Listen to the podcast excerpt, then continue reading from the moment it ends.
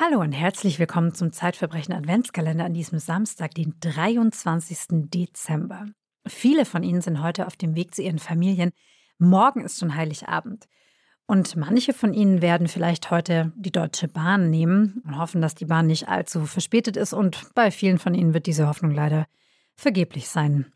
Mein Name ist Anne Kunze, ich bin die Kriminalreporterin der Zeit. Vor mir sitzt Ursula Merz, die uns kleine Verbrechen und kleine Sünden eingesammelt hat in den deutschen Gerichten. In dem heutigen Fall, liebe Ursula, geht es um die Deutsche Bahn.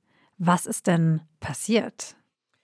Ja, die Deutsche Bahn ist ja so ein bisschen ein nationales Sorgenkind geworden weil doch ziemlich viel. Prügelknabe kann man auch sagen. Auch kann man auch sagen, sie ist wahrscheinlich ist das Unternehmen nicht ganz unschuldig darin, aber es klappt schon einiges nicht.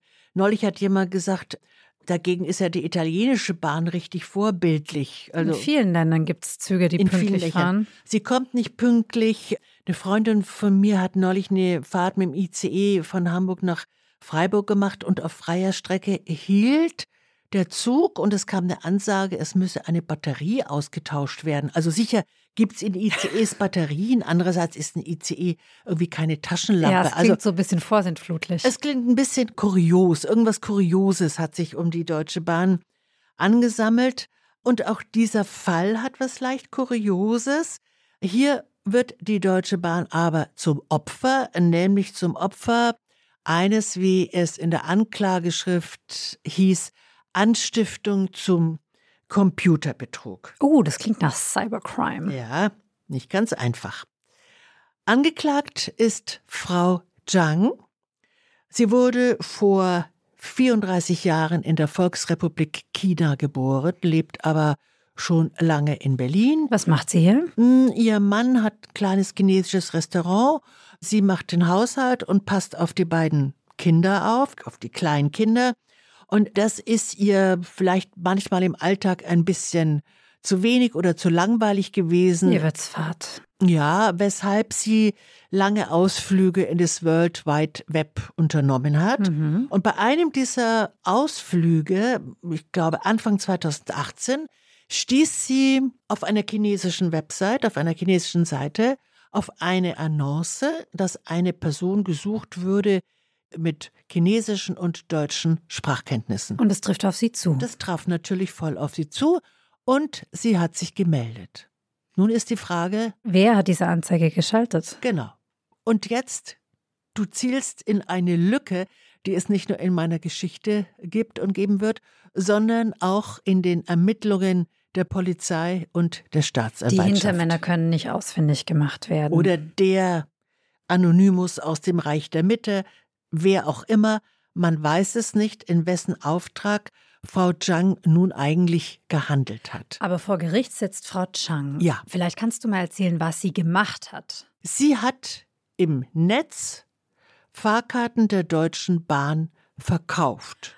Aber wahrscheinlich günstiger als die Fahrkarten, Natürlich. die bei der Deutschen Bahn angeboten also werden. Also sie hat Sonderangebote verkauft, das gibt mhm. es ja. Und sie hat sich dabei als Reisebuch ausgegeben. Sie hat sich den Habitus eines Reisebüros gegeben. Und war das nur für chinesische Kunden oder für Nein, für hiesige. Jeder konnte dort ja. Fahrkarten kaufen. Genau. Halt günstiger. Also man hat Sehr so das günstig. Gefühl gehabt, ich mache hier einen guten Preis. Ein Schnäppchen, wie das, bei Booking.com oder genau, so. Genau. Ne? Man sieht es ja häufiger, dass Fahrkarten auch verkauft werden von Privatleuten. Genau. Noch man hat was gebucht, ne? man ja. gibt es dann günstiger genau. weiter. Genau. Okay, also wie so ein kleines Reisebüro, ein Ein-Frau-Reisebüro. Sie trat quasi als Zwischenhändlerin von Fahrkarten der Deutschen Bahn auf.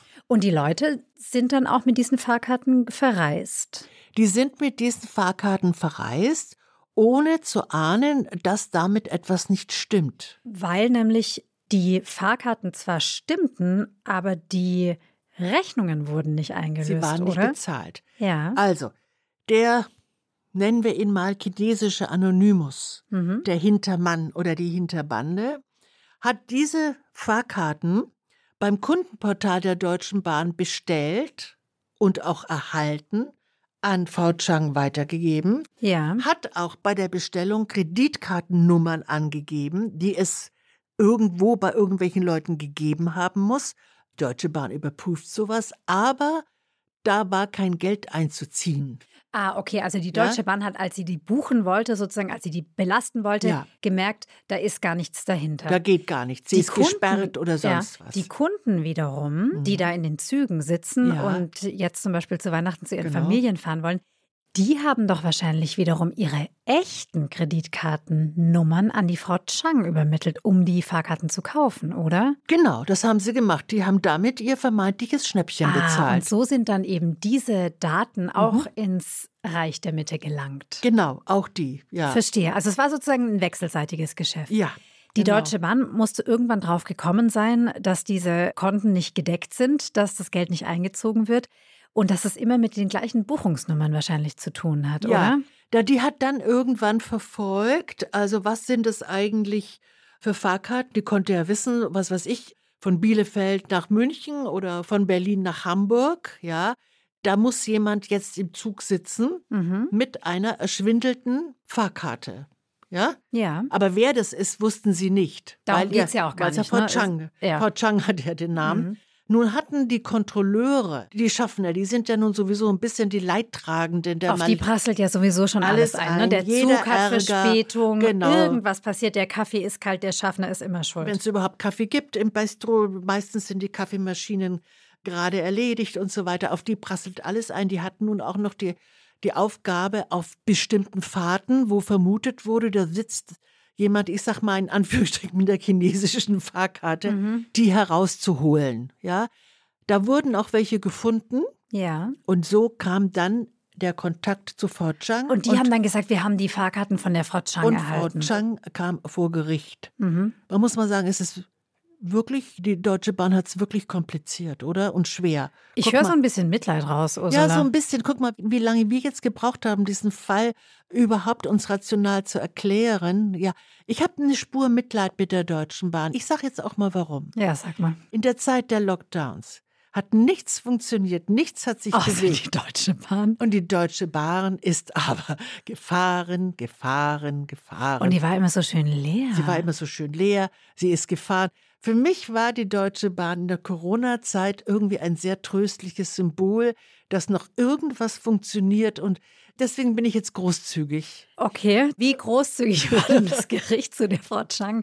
Was hat sie denn bekommen? Frau Chang bekam ein Jahr und zwei Monate auf Bewährung und natürlich die Staatsanwaltschaft und Richter haben so ein bisschen vor ihr kapituliert weil die übrigens sehr selbstbewusst auftretende Frau mhm. Chang einfach gesagt hat, nein, nein, nein, sie weiß nicht, wer das war, in wessen Auftrag sie gehandelt hat. Und wie so oft ist man leider dann an die Hintermänner nicht drangekommen und hat nur die Frau an der vordersten Front bestraft. Ursula, vielen, vielen Dank für dieses kleine Verbrechen. Wir hören uns morgen zum letzten kleinen Verbrechen. Bis morgen.